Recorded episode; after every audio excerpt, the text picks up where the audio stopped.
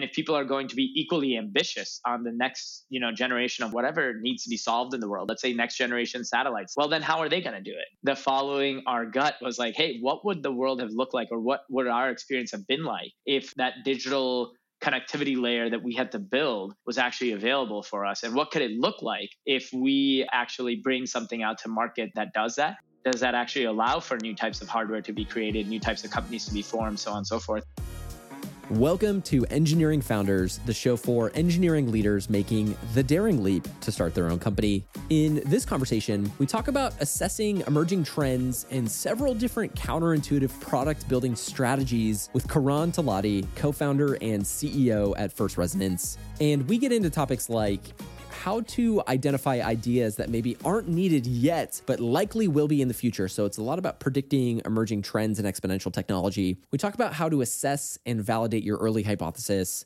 different frameworks to assess emerging trends and pain points. And we talk about the dilemma of should you build your product for breadth versus depth and how to land your first customers in a mission critical space. Let me introduce you to Karan and First Resonance. Karan is co founder and CEO He's built data and automation systems to enable rocket reusability at SpaceX. At First Resonance, they're solving manufacturing's biggest challenges, and organizations use their factor rating operating system Ion to accelerate and optimize their production processes from prototyping to production.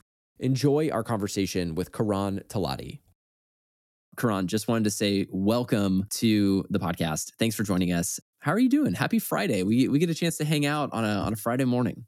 Happy Friday. Yes, I am doing well. You know, it's been a, a long week, a very dynamic week. Uh, you know, some great wins, some uh, some lows. You know, but look, it's Friday. It's sunny out. You know, I'm feeling good to be alive and feeling good to be here talking to you about about the journey. You know. Well, I've never I've never asked somebody th- this next question, and it's it's like for you as a founder on a Friday, like is it you review the end of the week? Are you already looking at the the future week? Like, what is like your intentional Friday look like as a as a founder?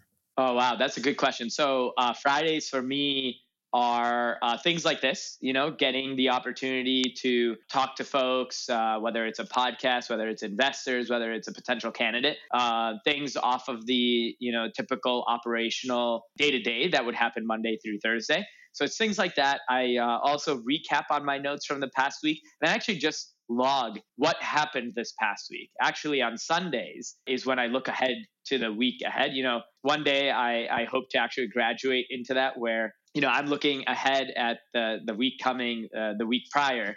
Uh, but I'm slowly making progress here, and uh, so I, I kind of like this format. You know, recap on the week behind, uh, let it kind of simmer and and gel on on Saturday, and then you know uh, kind of ramp back up on Sunday. It actually makes for a good format, and maybe it's even optimal. I don't know yet, but it works for me so it's wild. It's like we've never asked anybody about like their their operating cadence, and so this is kind of my like the first window. We're talking about engineering founders, like with what's going on. Can you tell me a little more about like what does the Sunday planning process look like? How far out are you looking at in terms of like goals or milestones, and then when you're planning the next week, like how do you how do you balance that tension? you know, it'll depend on the Sunday. It'll depend on the week coming up. You know, this week coming up, I actually have a board meeting. So I think prepping for uh, you know, the week ahead, this Sunday is going to look very different than the week after, where I will take the notes from the board meeting and look look ahead to a broader horizon. But on a typical Sunday, what I do is uh, take a look at, you know, what's what's the month ahead look like, uh, just as a very very high level overview, right? What is the thematic goal that I have for for this month, and what do I expect to complete by the end of it? Then I zoom back out to the week and take that into how do I set the intention and the context going into our Monday leadership team meeting? I kind of start with the broader view. Right now, it's a month, and you know, planning anything outside of that. Of course, we have our long-term vision and goals, no doubt. But you know, getting very detailed about anything beyond that is a little bit of a fool's errand in an early stage startup, in my view. Uh, so, looking at a month, zooming into a week, and then looking at how do I best set my leadership team up for success uh, going into the leadership team meeting that we have on Monday afternoons. I love it thanks for thanks for bringing me into the operating cadence part like i feel like a sense of purpose and intention just by kind of hearing you talk through like sunday zooming out both to a month and to a week and how that can really create for much more of an intentional time but also like the how fast that cadence works and can accommodate like the the changing demands of a startup in a fast way so thanks for bringing us in your world there let's talk about you and, and first resonance in in the very beginning i know we jumped right into like where you're at right now Take us back to the origin story. How did this idea come to be? Bring us into to those beginning moments. So uh, we started First Resonance about five years ago. You know, the origin story actually goes back to 10 years ago, I would say, when I ended up out here in Los Angeles, California. I grew up in Illinois in the north suburbs of Chicago, went to the University of Illinois, Urbana Champaign, had a great friend there um, named Jason who was in the mechanical engineering program with myself. Uh, he came back from his summer internship. This is going into senior year. He said, Hey, yeah, I just had this great summer, did an internship at this uh, rocket factory out in Los Angeles. I said, Huh? And it's like, Yeah, you know, um, privatizing, rocket launch, um, some, some good successes with some recent launch successes, and, uh, you know, looking to work with NASA and, and beyond in the future. And I was like, Wow. Uh, he's like, yeah, you want to come intern next summer? I was like, okay, you know, why not? Um, and you know, that's uh, cutting the story a little bit short on that decision making part. My parents weren't so excited about me moving so far away at that time, nor were they excited about this, uh, you know, crazy high risk internship. You know, this is after senior year, right? Um, I was supposed to go down a much more traditional route, you know, uh, with a stable and full time job. So that was all really interesting. In retrospect, of course, one of the best decisions of my life. Uh, ended up out here in Los Angeles in 2013 to work at SpaceX. Really formative time, seminal time there at SpaceX to uh, go from the first, you know, Falcon 9 V1.1 launch into really building up a production operation to build multiple rockets and iterate on the design as well as the manufacturing process that allowed us to deliver uh, the continuously improving rocket design as well as you know the continuously improving process that allowed us to decimate the cost of launch and then of course reusability came in. So you know i'm compressing my few years that i had there in a little bit had the opportunity to build some of the first mobile applications there connect up the machines and we created a kind of machine control layer uh, and then and then got involved with flight reusability, creating the data pipeline and architecture that ended up scaling into comparing manufacturing data with the flight operations data to determine how we should refurbish the rocket and get it back out onto the launch pad. No small effort, no small feat, I imagine. no, not at all. It was it was extremely dynamic. I feel extremely, you know, kind of grateful, humble, mind blown uh, that I had the opportunity to work with the people that I did there um, you know, I, I, think it's, you know, a little bit of, you only get some of these outcomes and events every once in a while, right? And what, what a blessing to, to have been there. And I, I got my, you know, small, small parts in it. So, you know, that was great. Nevertheless, you know, hey, look, the company had grown quite considerably. Aerospace and manufacturing can be quite bureaucratic uh, or at least I felt, you know, as as things grew. And I was looking for something new. I actually ended up leaving aerospace and manufacturing behind me. Worked at a startup here in LA uh, in data science and machine learning as the first engineering hire there. Uh, enjoyed my time there, really learning, you know, what does it look like and feel like to work at a company of 6,000 people down to six people. So I was a six person at the company.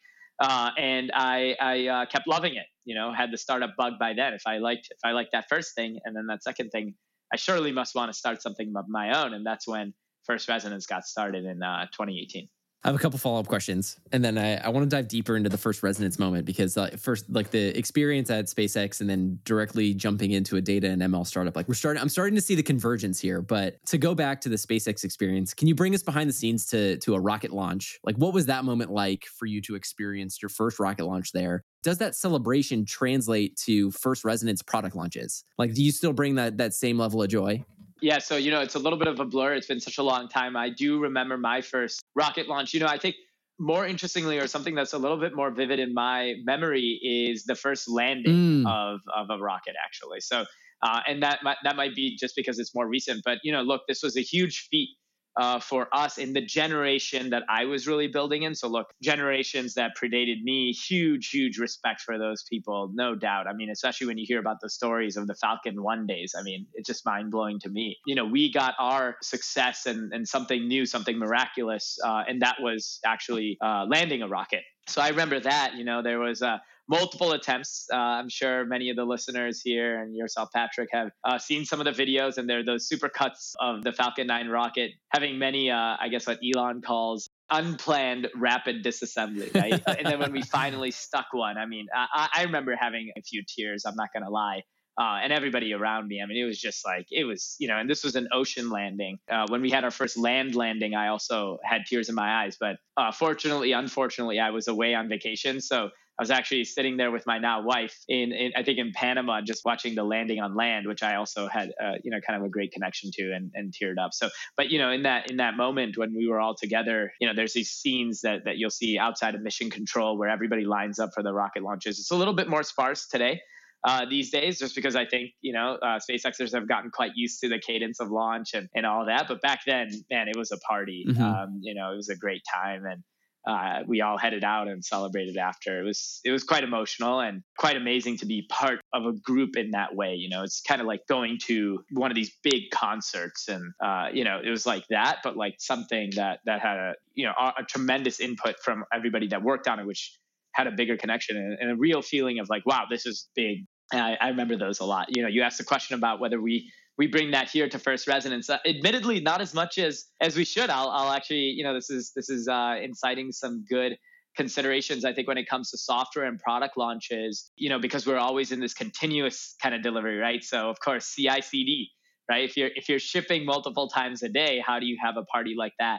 Um, but that being said, as we kind of mature as a company, we are thinking a lot more on how we uh, actually continuously deliver, but launch uh, really meaningful, kind of from more from like a marketing perspective, and and celebrate you know a, a real product delivery that has a customer impact. Uh, what one thing I will mention is we do celebrate our customers here at First Resonance. So with a deep, deep amount of humility here. Uh, we have this, uh, you know, amazing business where we work with people who are building satellites, micronuclear reactor plants, you know, rockets uh, themselves. Uh, what else? Uh, you know, uh, different types of energy, robotics that power hospitals. I mean, the list goes on there. and when we when we get to actually celebrate one of their launches, those are those are actually quite meaningful. So sometimes we'll even make like shirts for example, the recent Transporter 8 launch uh, from SpaceX, which is a rideshare mission, uh, we had multiple customers that were actually on that launch. I think about five customers that built their products, their satellites on Ion. That was incredible. And, and it actually kind of brought it a little bit full circle for me, you know, watching a Falcon 9, you know, rideshare launch, launch multiple customers that build their hardware products on Ion. That was quite meaningful as well.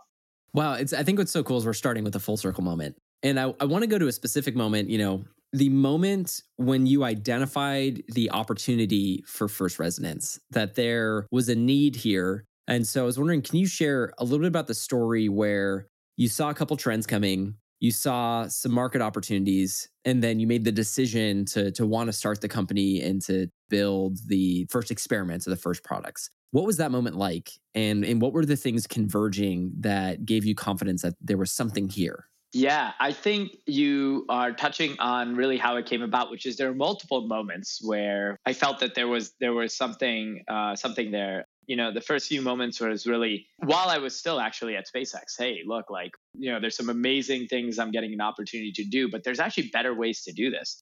Uh, and moreover, one thing I always thought was like, you know, the products that, you know, companies like SpaceX, Tesla, and uh, many other great companies out there produce are great in themselves, but the people that they produce are, are quite amazing. So that was another insight. I had this feeling that many people would go on to, to actually extend further this kind of like broader mission of improving humanity in various ways. And that has turned out to be true. But I had that insight then when I had left SpaceX and then and then was considering um, you know, moving on from the company that I was at, I, I, actually started talking to a lot of my former colleagues and peers to figure out what they were doing. And I was like, oh, okay, like, can we do some of the things that we were doing before together? And one insight that came out of that was like, hey, yeah, that sounds really cool, but we're still in R and D. We're not we're not quite in that mode yet. We're still not scaling that that piece of the operation up. And I had like dozens of those types of conversations, which at first made me a little bit upset. I was like, well, okay, if that's true, then then oh my god are my skills valuable like is like what do i do like uh, what should i do next but then you know another another insight came up which was well if they're you know all saying that this is interesting uh, but they're just a click ahead i really started thinking a lot more long term. I was like what does that mean? What is a click ahead? Turned out it was just a few years uh, and and the timing of starting the company really came out of well you know these are the things that are resonating. Things like automating hardware testing, things like getting more rich data from the actual production or manufacturing process of a hardware program uh, in a real time and in a connected way. These these elements of things that we were describing and, and speaking on were resonating. We were just uh, you know maybe a year or a few years ahead And, and finally, it, it kind of just came down to a little bit of a gut, uh, uh, you know, take and following my gut, which was let's just put a stake in the ground and let's get a prototype out there, right? Let's build something. And that something ended up being, you know, just this like test automation interface uh, that was meant to be embedded in the manufacturing process. So we, we took that out there and that got a reaction. You know, people had a whole bunch of feedback on like, oh, well, I actually need this or I need that or I need this.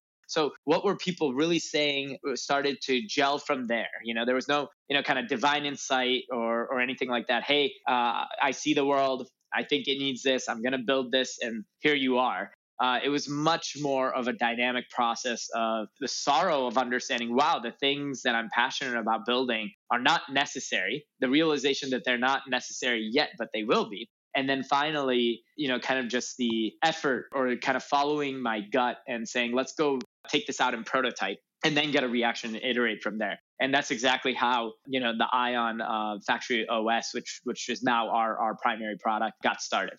Can you share like the the kernel of truth where you said like this isn't necessary yet but will be? Like what was that hypothesis pre building the prototype the idea was this like there's this kind of myth uh, about companies like SpaceX and Tesla uh, that they're very vertically integrated. And I say it's a myth, and this is very controversial even within the folks that have been there. But the reality is, is that both companies have hundreds, if not thousands, of suppliers. Thousands of suppliers, and you know this is true both for the uh, physical side, you know, hardware as well as the digital side. So, look, we had to solve a lot of problems to to make what we made happen. It wasn't just again great design or great mission architecture or something like that. There was a lot of you know kind of brass tacks and oil, grease, wrenches, you know, welding torches, etc., involved. In, in, in making something new. Uh, and, the, and the same thing was true on the digital side. We had to create a lot of software, look at things in a first principles way, one perspective that I'll share with you, and we we talk about this a lot at First Resonance, is that since you know generation one of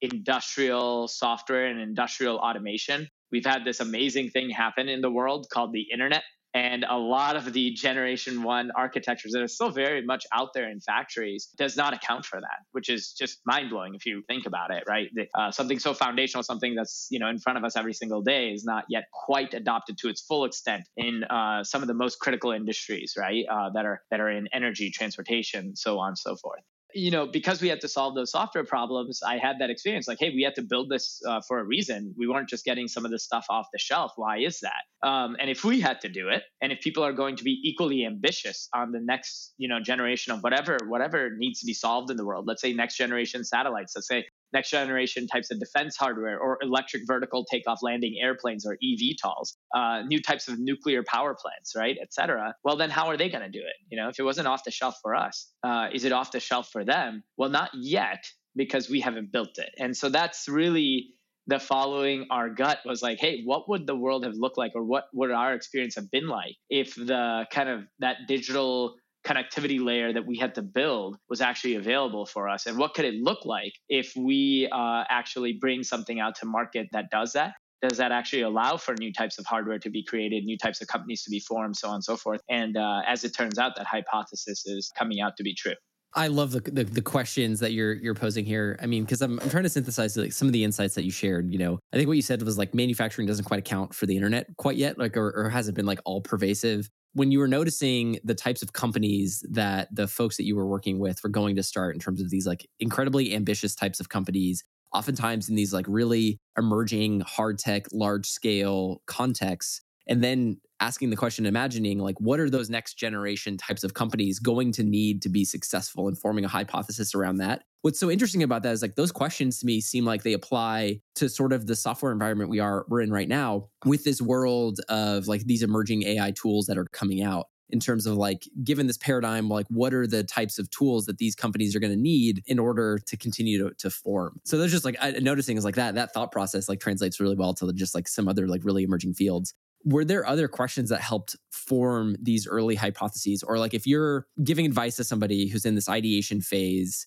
what questions might you recommend for somebody to assess or validate a hypothesis That is a good question, um, and you know, uh, it's I, I, think about the days fondly where where I had kind of just taken the the leap and and decided that I'm just going to go into it and and give myself like fully to like discovering the problem and if there's something there, building a company out of it. You know, this is uh, about five years ago, so I think about those days fondly, but you know, it seems like a long time ago now. And and I'll actually mention a few things that you know aren't going to apply to everyone always take advice with a grain of salt. That that would be one piece of advice that I would give to anybody, including this one, which is experience really matters. Cutting your teeth on a hard hard problem, uh, as opposed to just looking out there in the market and seeing what is the shiny thing to build on, right? Like what trend is there? Oh, cool! I see that there's something going on in blockchain. Let me go build on blockchain and solve a problem on blockchain. Is uh, my opinion quite a bit less useful than um, experiencing blockchain somehow in an operation, uh, feeling the pains, and then going to validate that pain with people out there. Hey, is this thing that I'm thinking about is this painful for you? Right? I see that you're building a blockchain company. Hey, is this is this pain point that I felt before? Is it painful for you? Uh, how are you looking to solve it? Right? How are you solving it today? If there was something that could solve that that pain, how much would you value it? Uh, you know, these are all the questions that came up for me when I was looking at all these hardware companies. Uh, hey, look, how are you doing test automation? How do you think about testing in general? What about data collection on those tests? Um, how do you think about using uh, real world manufacturing test data to improve your designs? Uh, if you could, uh, you know, 10x the time or, you know, 10x reduce the time between making use of manufacturing test data and or just manufacturing data in general and your and your hardware design you know how much would you value that? What would you do with that time? Uh, those are the types of questions that i was asking uh, back about five years ago. And that's you know, just by asking those questions, I got a slew of answers. Uh, but the thing that I knew was that I was getting answers. I was getting real answers to those broad questions of what they would do with their time, which is really what the mission I was set off on doing is not necessarily building this app or this feature and therefore it will, but really looking to get time back into the hands of hardware builders, hardware manufacturers, so they can actually go iterate and invent on more advanced types of hardware to solve the biggest you know kind of challenges in, in energy transportation space exploration et cetera uh, so it's asking those hard questions even though they're broad and seeing if there's something there first and then and then you know asking your subsequent questions after that. I think it's great and i think that i really appreciate like the angle of what would you do at that time and then thinking about your role or relationship with these people being about how can we accelerate the things that you're doing as like you're like an accelerating partner versus like a solution provider and i think that's that's a really interesting distinction. Yeah and that, that's and one thing I'll say on that. That's a hard thing to always keep in mind and remember. You know, especially you know uh, uh, folks that are listening, folks like myself, spending many many years in software engineering and data engineering. You know, it could be quite attractive to you know fall down the slippery slope of you know what features help us get to what solution as opposed to how does the solution end up you know uh, buying buying the customer really what they're looking for which at the end of the day people are looking for time time is money so money is a good secondary thing, but time and money are really good things to help people get back.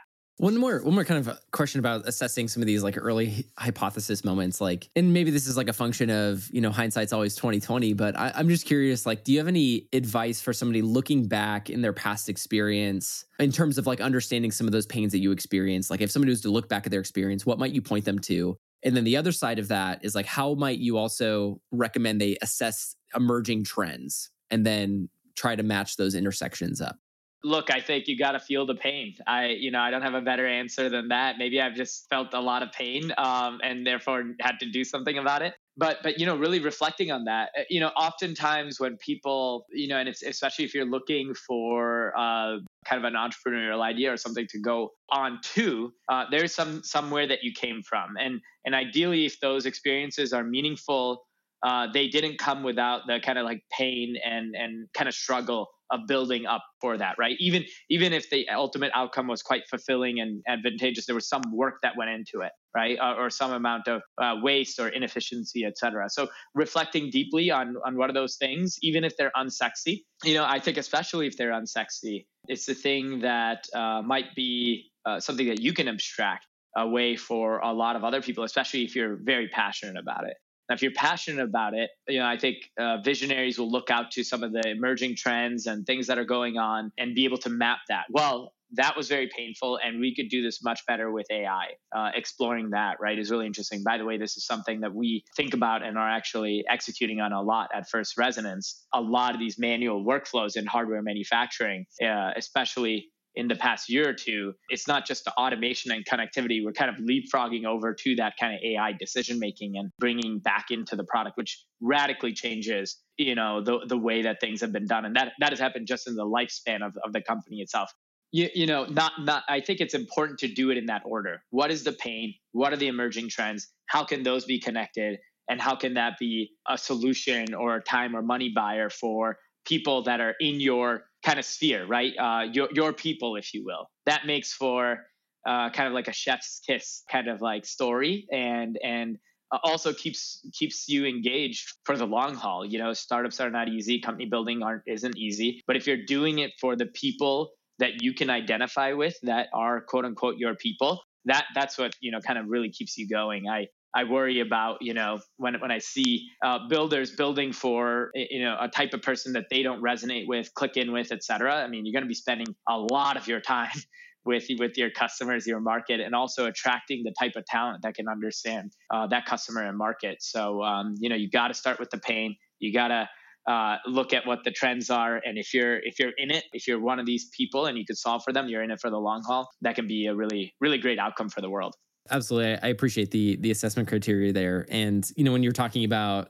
AI and its impact on manual workflows, and that's something that you're you're looking into. It reminded me. I, I was just at an AI event yesterday uh, in Coeur d'Alene, Idaho, small town Idaho, and it was just this event that was like kind of it was supposed to be an introduction for folks that like have no experience with some of the generative AI models. And but there was this this woman there who was representing a massive solar field company. So like they have a bunch of solar fields in Texas, and she was talking about how they're trying to apply like large language models towards their technical directions and technical documentation to create those at a much more efficient and effective way. And so everybody they were starting to brainstorm like what are the new types of jobs that get created when the technical manuals are easily searchable and accessible. So like if so if you've got a massive manual about like solar panel maintenance and you can search that, then maybe the like depth of training you have to go through is less so so that then you could broaden the types of people that you bring in to do solar panel maintenance. And so it becomes like a more of a broad field. I, I have to imagine like there are so many problems within the like massive scale hardware and manufacturing space that all of those types of solutions can be a big time and money saver huge huge huge yeah and you know the other amazing um, side plug that i'll make here for manufacturing uh, manufacturing produces more data than any other industry mm-hmm. you know while it produces uh, massive amounts of data the way that that data has historically been stored, let alone accessed, has been completely backwards on that. There's apparently no correlation between the amount of data produced and how well that data is used. In fact, it might be an anti correlation. You know, that's another kind of perspective and insight that has made us very confident on, um, you know, unlocking uh, what's possible here. But but you're right. I mean, the amount of skill and expertise that goes into understanding, for example, composites manufacturing, right? Carbon fiber composites, very deeply skilled uh, type of craft. And, you know, the more and more you learn about it, the more and more narrow you get. But when you think about just how much research there is in composites, uh, you know, to be an even more effective composites engineer or technician, uh, you know, being able to access all of that information and try different forms and rapidly iterate on designs. I mean, man, I, I can't I can't wait to see you know kind of what innovations we get out of uh, out of just that field alone by being able to access that information in a much more you know kind of easy way. I wanted to dive into your perspective on the the scope in which you're building the solutions either early days or now. And so this idea of like focusing on small or or focusing on a on a bigger or broader solution. So i was wondering can you tell us like what's your point of view there in terms of like an approach and starting? And then how did you think about building the first resonance product? You know my perspective has very much shifted since starting the company. You know there's some of these like isms and frameworks that have come out of uh, you know the past 10 20 years of like software and web development uh, in silicon valley. And one of these is you know find a niche get get rich uh, or you know small sharp tools type of thing. At the very beginning of us exploring the problem space i actually subscribe to that you know be very narrow on the product and, and solve one thing and solve it well. I, I think it's very appealing and i think it's actually the right application based on the industry uh, if you're doing something horizontal or broad, that's actually exactly what you want to do so that you could like make like a, you know, kind of best in class product and go broad. But if you are solving a specific pain point uh, for a specific uh, uh, vertical, what we've discovered as well as what our intuition has taken us to, and a lot of hard discussions with a lot of potential customers has taken us to is that people will want unified uh, experiences across the problems that they need to solve especially in industries like manufacturing. You know from certain peers i've also heard the same is true for industries like healthcare or or energy. Um, you know, some of these kind of legacy. Uh, we say legacy, but they're not. They're not legacy. We all drive. We all you know use energy. We all go to the doctor. Right. These are industries that are right here, right now.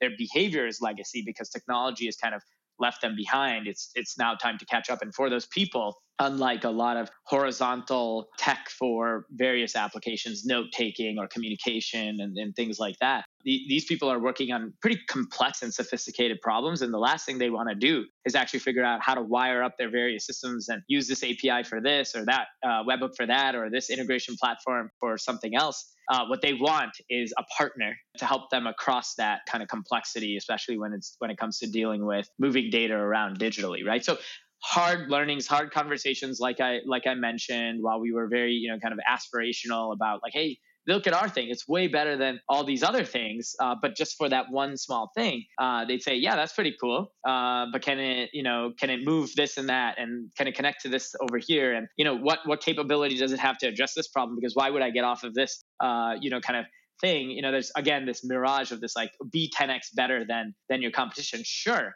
but keep in mind here that uh, if you're in a, in a world where your competition is 10x wider than you, and that is a value prop to your customer, well, you're you're 10x better this way.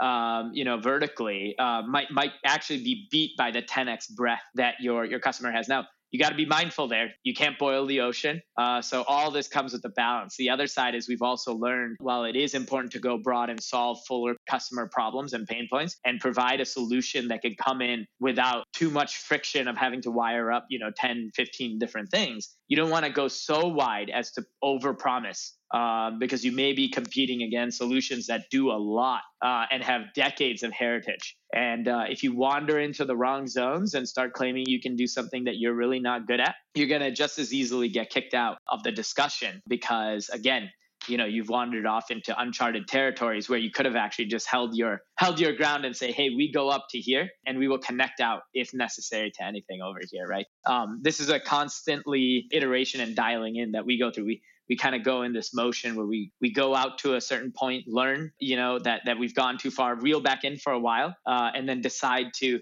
venture out again and see if it's the right kind of format this time and then you know come back. It's it's very much i think of it like uh, you know electrons achieving a higher energy state. You have to have the right energy to be able to go out one level. Uh, but if you don't have that energy you run the risk here of not not actually jumping to the next kind of electron cloud. So is there like an, an example of a decision where you had to make where maybe this was too broad or out of our scope and would like push us into that sort of that boundary area? Like where you had to make like an inclusion exclusion decision yeah, yeah, absolutely. I'll give a very specific one. In manufacturing and many other industries, there's a software product category called ERP.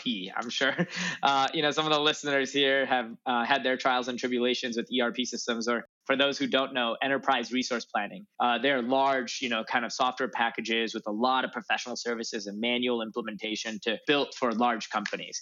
Uh, manufacturing is actually one of the biggest buyers of such class of software. With our product Ion, we actually purposefully call it a factory operating system as opposed to some of the traditional categories in ERP, enterprise resource planning, as we were talking about, or MES, manufacturing execution system. So we we blur, we call it a factory operating system. It does elements of both of those things. You know, interestingly here, Ion does mostly all of what an MES would do. So things like managing work instructions, getting them out to the manufacturing floor, collecting data, managing equipment and locations and resources as processes move through the factory. It also helps companies manage inventory. So where are all my parts? buy those parts and then receive them in and then kit them out to the work that needs to be done, right? So that's the supply chain side. Now, historically, that part would actually be in ERP. So sometimes our customers will actually confuse us like, oh, okay, so you do those things. So you're an ERP. And we're like, oh, okay.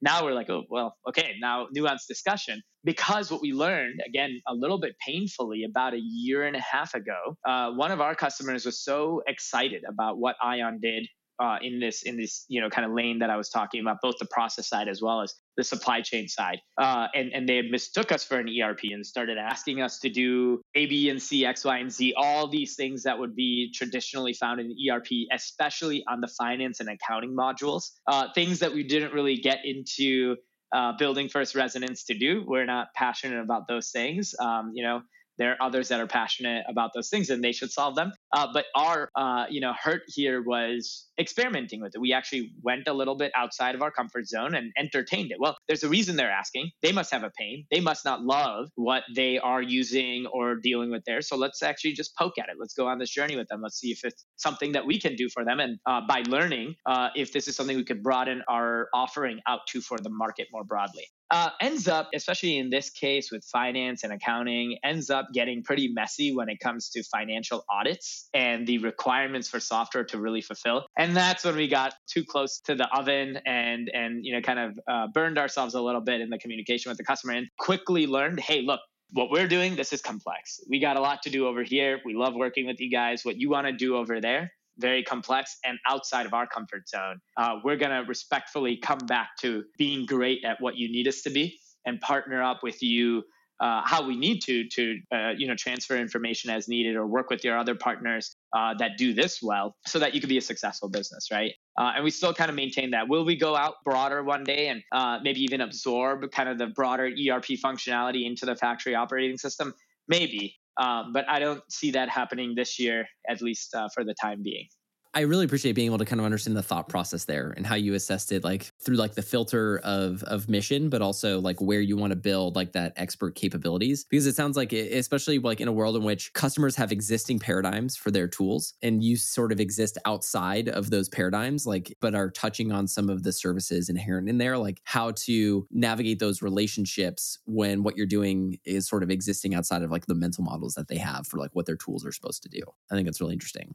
Yeah, and it and, you know the entire field is changing quite rapidly, right? As I mentioned earlier, the internet is now here, and the internet blurs some of these lines of what sits where. I think in particular for us, what's super interesting about this is with the internet, you know, the supply chain shifts quite a bit. You know, it's not phone calls and paper and fax documents. It's actually like orders on the internet. And when you have that embedded, how do you then complete the purchase? And you know now fintech is all of a sudden involved. So we do see uh, that the lines continue to blur, and there's opportunity to kind of help you know kind of understand that complexity that the increased connectivity has. But you know you you also have to look at that very very rigorously. Absolutely.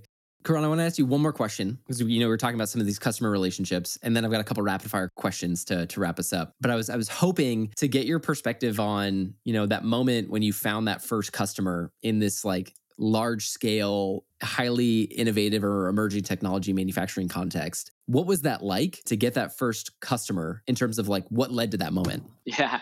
You know, it's it's really funny. So I'll I'll just give a quick fun story here. From starting uh, the development of the product to getting our first customer, it was probably a year and a half, and then we got our second customer a month later. so um, you know i just share that fun story because sometimes it takes quite a while to get to your first customer and then all of a sudden you get your second and by the end of the year you have 15 and it's like wow how did that happen but going back to the first customer you asked about, Patrick, you know, this is a fun story as well. We uh, were simultaneously, you know, prototyping and rapidly building up a product and going on Zoom calls and showing it to people, testing it with people, so on and so forth. Uh, my co-founder Neil actually uh, was outbounding cold outbound messages on LinkedIn, you know, searches for like manufacturing, composite manufacturing, you know, our target profile. And we finally got a bite. Uh, and, and I actually, you know, that moment, I will say, I had to pinch myself. First of all, I actually didn't know about the company. That also makes it a funny story.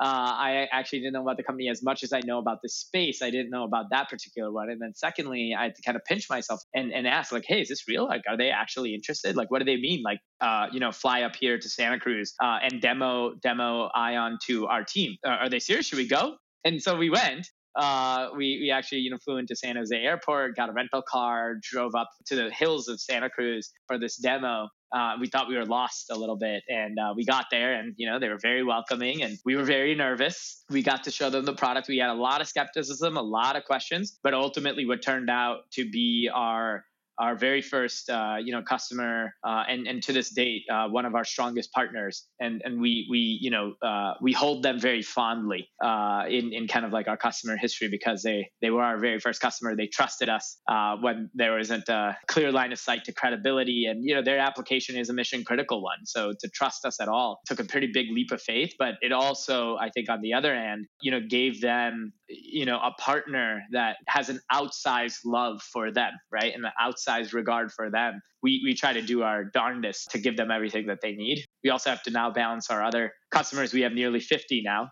I, I still remember that, and I'm, I'm, you know, I, I personally am very grateful for people out there that are, are, you know, are the types of people that take leaps of faith, that test new technology, uh, that believe in a better way of doing things, even at the risk of potentially being a risk for such a high, high, uh, high criticality type of application. What are recommendations to to close like that type of first customer? Like, what does that customer need? I think it goes back to uh, the the advice that I gave earlier. Is like make sure you're surrounded by your people because you're gonna be spending a lot of time with them. Uh, not everything's gonna work. In fact, most things aren't going to work until they do work. These are your type of people. They'll get that. They'll see that. They'll see that in you. They'll trust you more because you're not just a solution provider. You are a thought partner and a problem solver with them. Um, so find those people. You know, I would say that that would be my best piece of advice is uh, you know find people who who are like you that are going to want to spend a lot of time with you as you you know work to solve really critical problems and you're going to want to spend a lot of time with and build deep understanding with and empathize with their frustration or understanding as you're getting your first customer off the ground that's quite formative and is going to define a lot of what your product is going to shape up into being uh, there's no doubt. Uh, in fact i would almost caution against bringing in a first customer that you don't want to be the defining customer for what your product is going to look like uh, a year from then, right? You know, sometimes, you know, and I kind of go both ways. Maybe you want to pick up like a practice customer or a customer that's small that will take a bet. Of course, you want to work with people who are going to believe in you, uh, but don't do it if you don't believe in that partnership. Uh, be choosy. Fantastic. Thank you, Karan. We've got some rapid fire questions to wrap up. Okay, let's do it. First rapid fire question What are you reading or listening to right now? I'm reading this book. It's called The Qualified Sales Leader. I was just, you know, recommended it by a sales advisor, uh, which is a little bit outside of my normal reading. I'm also reading Team of Rivals, uh, a story about Abraham Lincoln and his cabinet. Uh, so a little bit of a mix of reading that I'm doing right now. Next question What tool or methodology has had a big impact on you? I would say let's call it the CI/CD movement and and the tools around it. Of course, the DevOps movement is is is a movement in itself, but of course that could be very very broad, right? CI/CD within it, continuous integration, continuous deployment, has had a big influence on me because I've seen the power of what it could look like to deploy software very uh, rapidly, uh, test it, automatically roll it back. I mean, there's so much la- you know technology layers on top of that to drive customer value for me personally uh, and from my experience uh, the lack of that in hardware you know fail early fail often you know deploy test uh, iterate that's missing you know inherently it's a little bit tougher in hardware, but I do believe in a world where that is actually a problem that's converged a little bit more, where you can treat hardware more like software and constantly iterate, not just to make mistakes, but actually to learn from the field and, and improve your operations on. What's a trend you're seeing or following that's interesting or hasn't hit the mainstream yet? Well, AI has definitely hit the mainstream, so I'll keep that one out. You know, I think like one thing that a lot of people uh, don't give enough credit, while because it's so big, is the impact of the IRA, the Inflation Reduction Act, and the CHIPS Act. Uh, so this is a trend, or, or you know, kind of a piece of news, uh, policy, call it what you want. It's almost like a movement, a, an era, if you will, that is going to be tremendously impactful to the future. A lot of that, you know, kind of funds is moved from federal to state governments. That state government is going into real estate de- development and then factory production. That will go into workforce, and then that'll go into kind of how do you connect that workforce and reassemble the entire supply chain of the goods that we all are surrounded by on a daily basis, whether that's the laptops that we're communicating through on right now, the chairs that we're sitting on, the cars that we ride in, the airplanes that we fly in, right? Uh, while the policy has been in the mainstream, the impact of how this reassembles the entire world around us, I think, is going to be something that uh, unfolds in front of us in, in the next decade. Uh, and then when we blink, um, you know, 10 years from now, uh, we're going to reflect back on and, and look at it like, wow, there's a lot there. Wow. I had somebody explain a little bit of some of the implications to, to me yesterday in terms of like some of the centers of excellence that are going to be created and like the cities applying to be one of those centers of excellence for, I think it was like for AIML sort of like technical talent. And I think you're so right. Like it is so far off my radar. So I can only imagine like how far off the radar that is for a, a lot of other people. Last question, Karan.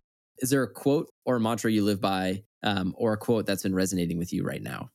Yeah, I don't think about this one often enough, and it's going to be a little bit cliche, but uh, you know, Gandhi had said, you know, be the change you wish to see in the world. Be the change you wish to see in the world. I actually had it up on my wall a long, long time ago, many years ago. That is a quote that I live by for the things that I do, uh, the work that I do, and and the products that I create, and increasingly so, and something I'm, I'm getting a lot more in tune with only recently, uh, as well as how I am, right? And and how how I show up and how I interact with people. Uh, it's not just about technology and um, you know and products and and all those things. It's also about like human interaction. So uh, being a positive change of of how people interact with one another is something I've taken for granted historically. Is something that I'm putting front and center for my life now a fantastic way to close. Karan, that's a wrap. Thank you so much for joining us uh, for an incredible conversation, ranging from all of the ways in which the idea came to you and how to help support people